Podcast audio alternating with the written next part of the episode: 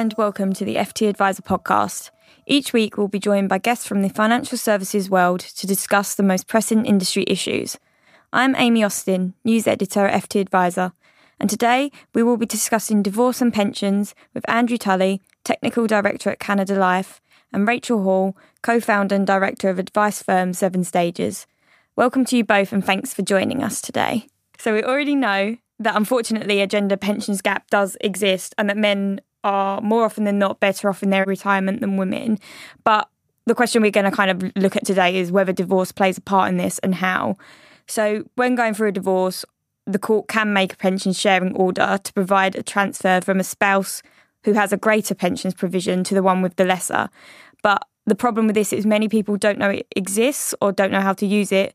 For example, a 2021 study looking at divorcees aged around 55 to 64 found that men had an average total private pension fund value of £100,000, while women had just accrued £19,000. So there's clearly something that maybe needs to change here. So I thought, Andrew, we could kick off with you. Do you think that, you know, people need to be more aware that they could be entitled to a slice of a partner's pension when going through a divorce? So I think the simple answer to that is yes, absolutely. Uh, I think pensions, the value of pensions can often be overlooked or undervalued by people. So, so uh, you can easily look at the house and think the house is can, can be the most valuable asset, and maybe look at a car and other savings. People might not necessarily put the same value on a pension uh, as as its face value, and, and particularly something like a defined benefit scheme it's not obvious to people how much that's worth, uh, and people can often be surprised how much it is worth. Um, and so that leads on to, to, to, making sure that's taken into account absolutely. Uh, one of the other parts, I guess, is uh, you, you, mentioned people needing to, consider it, but but often uh, offsetting is probably the most used uh, facility in, in, in divorce, which is uh, one party would keep the pension and the other party would take an asset of equivalent, value. And, and often, uh, and particularly women, but not, not always, but particularly women uh, might, might be the main caregiver for children. And so, so they want maybe to remain in the family house so that the children can keep going to local schools and things like that. So, so it can often be that uh, people value the house more than the pension or, or assets. And, and that can be for, for very good reasons. And Rachel, what about you? Do you kind of advise some people that are going through divorce and kind of don't see their pension as as important? Yeah, I think Andrew makes a really important point, but I think um, unfortunately, a lot of lawyers and a lot of financial advisors don't understand it either. They don't understand the concept of fair value and so the guidance that the the layperson receives is not great either. And a lot of people don't want to use actuaries um, for you know equalisation of pension reports and uh, to have the the pensions valued correctly because if you're going to cost in or price in the value of a report, an actuarial report, you need context as to what co- what the cost benefit of that is.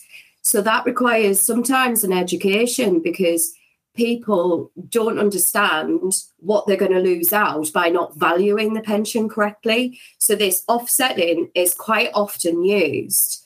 And the result of that is that, you know, especially women, as these statistics show, they go into uh, their retirement years um, and they're much worse off um, because they may have state pension and a tiny little bit of supplementary income.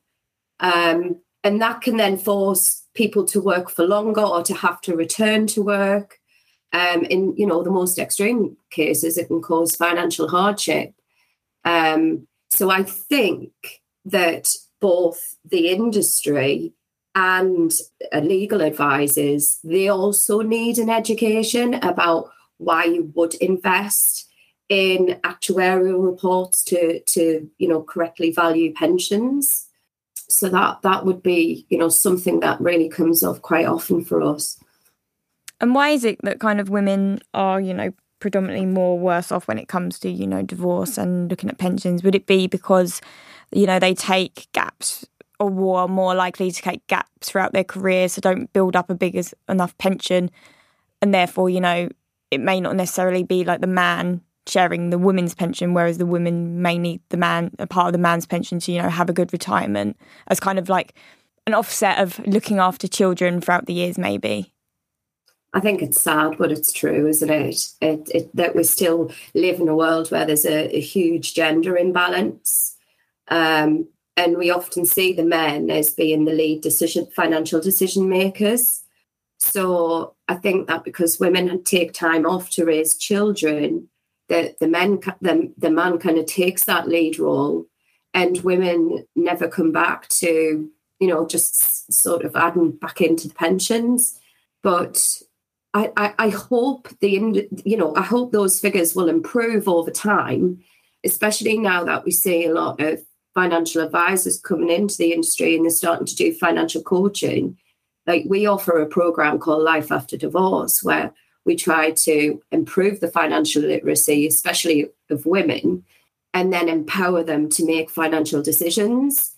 But it really is um, kind of starting for, with the basics. And it, it's about um, just, like I say, it's improving their education. And Andrew, do you think that maybe, you know, it's worthwhile kind of educating men as well on this kind of, you know, point of divorce and pensions. Because I, I would like to think that there's probably many men out there that don't actually realise that not all divorces are nice. They can be quite messy and quite nasty at times, and they might not realise that actually their pensions is up for grabs. Do you think we should be kind of educating both sides?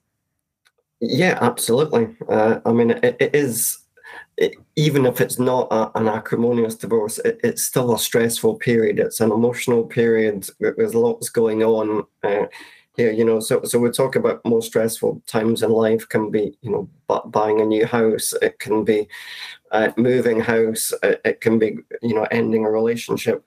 Uh, and if you add all of those together, which is what this is happening, it, it can be a hugely stressful period for people. So, so even even if it's not particularly acrimonious, and as you say, some some undoubtedly are, it's still a difficult time for people. Um, and so everyone probably needs help and support going through that. And, and what we've seen uh, with the advert of, of no fault divorces, which were introduced earlier this year, and and a huge increase of people doing online divorces, and, and all of that is is positive in a way, and it, it helps people end you know end relationships that are not working but but what what it may encourage more people is to do it themselves uh, and this is an area where people do need help and support because there's a lot of complexity involved and and it's not just pensions it's it's about lots of other assets and things as well but but pensions can often be one that's overlooked uh, undervalued kind of underappreciated because it's not it's not a here and now asset is it is it you know so, so if there's a house uh, and you can sell it, and you each walk away with a bit of money and, and buy a new, slightly smaller house. That, that's quite simple to understand and quite quite visual for people. Uh, an asset that, that might produce an income in 20, 25 years' time is, is can be much more difficult for people to get their head round. Uh, a kind of how it works, and lots of people don't really understand pensions all that well anyway.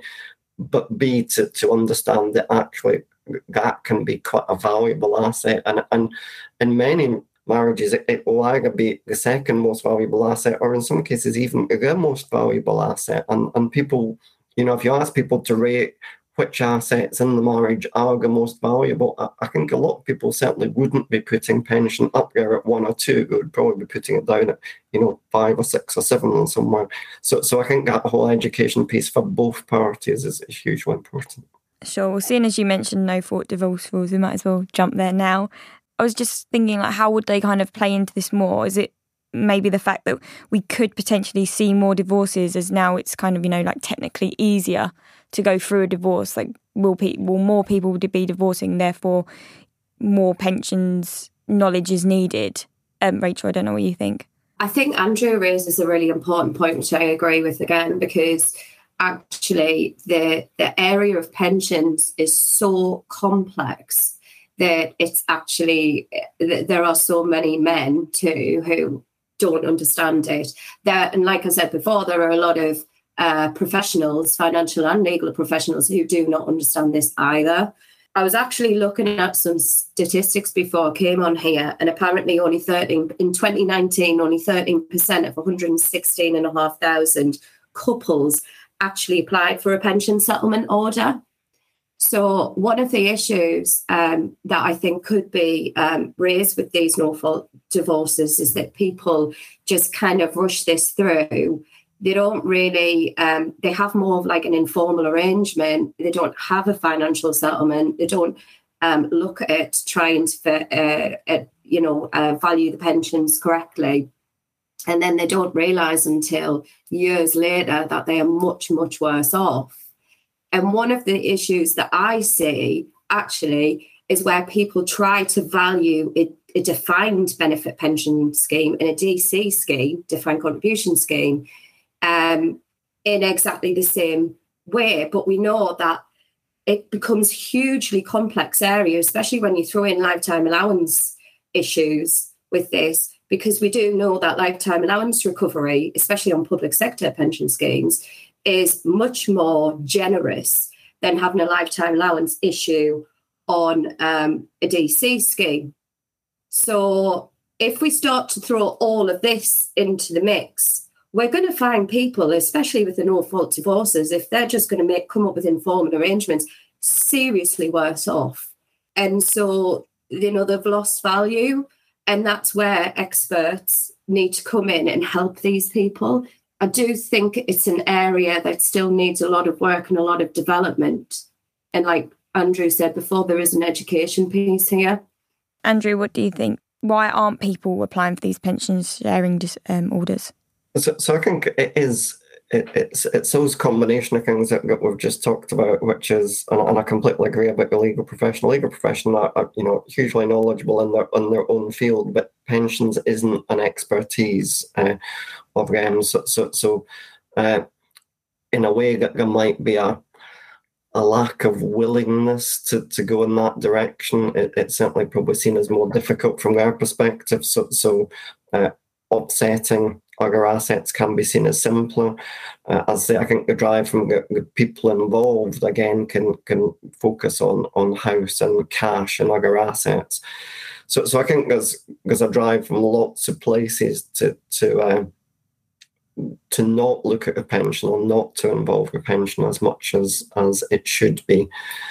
Uh, and the, the problem with that obviously is is things about uh, lack of pension planning and lack of saving for future. And, and, we're seeing more marriages at older ages, and that, that has its own problems because people have less time to build up their own savings. But we've also got things like uh, life cover and protection, which is often associated into the pension as well. So that uh, if someone dies, uh, you know, a lump sum can be paid to the partner, but but on divorce, that that suddenly isn't part of the plan anymore. So so it's it's often it's not so part of it is is pension saving, but also part of it is things like uh, life cover and protection, uh, critical illness cover, things like that. So so it's a it's a whole financial plan that needs to be looked at for, for both individuals.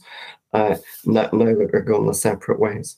And Rachel, maybe this is more on for you, but do you think people kind of when they think of divorce, they think, oh, do you know what? We need to go and sit down with a financial advisor. Is this something that you see, or do you think lots of people kind of just like do it alone? I think lots of people do it alone. And I think that's probably because the financial services industry still, I don't think it's took huge steps forward in terms of providing assistance and coaching services, for example, to um, divorcing couples. So you'll still get pockets of experts within the country, but it's not necessarily um, a service that is provided traditionally by financial advice practice. So, and I think as well, it's a complex area for our industry too, because we're looking at um, splitting assets and what the tax implications are of those then we're we're kind of going off and and we have to refer to and we have to bring in sometimes other ex- experts. And then in terms of the industry you've got to think about how do they charge for those services. And the world of financial services is still very much investment focused. So I do think, don't get me wrong, I do think there is a new generation of advisors that are coming through that are specializing in this and they are niching. But I think in terms of it being a core part of an IFA practice, not necessarily that. So, for example, uh, it might just be that a financial advisor would provide assistance to one of their clients who happen to be caught up in a divorce. So I think there's still a lot of CPD for us to do as an industry. But I do think that we are starting to to kind of we are starting to move into a new generation, like I said before, but it is still very, very complex area, especially when um, you bring in things like defined benefit pension schemes and DC schemes. Um, and that is where we do need to bring in actuaries because we need to look at equalisation of incomes. We need to understand better how annual allowance issues affect pension incomes. We need to know about pension credits and debits and how people can lose protection. So perhaps we're not valuing pensions in the in the right way during divorce proceedings. And there's still a massive issue, which is that in the public sector, we have this index debit in a pension share that's not actually implemented until a member reaches retirement age, which, in my opinion, is actually not really a clean break when you're dealing with the nuances of uh, the best of the last three years type of final salary. So it's a hugely complicated area that a lot of financial advisors need a lot of support from people like Andrew and his technical team, from actuaries, um, and from legal experts too. Do you think maybe advisors are a bit like wary about maybe advising divorced couples because maybe if they have to speak to both of them, you know, it might be a bit of a sticky situation. And I guess they could be classed maybe as vulnerable clients because, you know, they're in a bit of a rocky patch. I think that I think there can be a conflict of interest. I've actually been involved in a case before where I was brought in because there was a, a clear conflict of interest um, with uh, the financial advisor who was involved in the process. Um, so there is that best of an issue. And the idea really is that you're supposed to secure the best outcome for your client. So it's really quite difficult to do. And I do think you're right, Amy. I think there, I think a lot of financial advisors feel like they're going to fall down the rabbit hole with this, and they're not necessarily. You know, if you look at our, our, for example, our pension units, and you look at our, our syllabus, we are not necessarily trained on divorce. It's just something that you have to do. You've got to educate yourself. You've got to do your own CPD on that, and you'll learn from dealing with a range of different experts about how best um, to, to deal with that. So I think if you take it right back, we we don't have divorce. We don't really have divorce modules. We'll have little um, kind of additional sections in the ex, uh, you know in the study uh, materials, but it doesn't matter. You know, there's not a whole um, unit on that. So I think that the financial advisors also need to be supported, and lawyers need to be supported. Um, I have, I must say, I have been on lots of fantastic courses run by actuaries that were really worth um, attending, and I learned like a lot from from those people. So I definitely recommend, uh, you know, sort of seeking out um, pensions on divorce seminars run by actuaries um, because they're well worth um, going on. Sure. And Andrew, just to finish up, do you have anything to add to that? Uh, the, the, final point is is probably just around the complexity is that uh, the rules are continuing to change as in lots of areas. So so, so you know, no fault divorces were talked about. Uh, the government have just uh, announced a change which will come through to capital gains tax next year as well, which again is a positive, but uh, it's something else that financial advisors need to to be aware of, and and it's things like that that that financial advisors working together with the legal profession really, really uh, is the best combination because things like changes to capital gains tax, lawyers might not be immediately aware of things that are happening, you know, in, in a year's time. That, that changes coming forward in 2023. So and it could be delaying things and, and splitting assets or transferring assets after 2023 might be the best option. Uh, and that's where a financial advisor can help look at, you know, what, what's coming down the track and help uh, solicitors deal with that in the best possible way. So, so, so it is, you know, it is about that ongoing CPD and, and ongoing uh, awareness of changes to, to make sure that you can, uh, that advisors continue to help clients in the best possible way.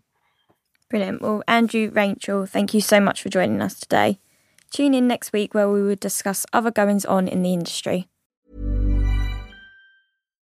When you need mealtime inspiration, it's worth shopping Kroger, where you'll find over 30,000 mouthwatering choices that excite your inner foodie. And no matter what tasty choice you make, you'll enjoy our everyday low prices, plus extra ways to save, like digital coupons worth over $600 each week. You can also save up to $1 off per gallon at the pump with fuel points. More savings and more inspiring flavors make shopping Kroger worth it every time. Kroger, fresh for everyone. Fuel restrictions apply.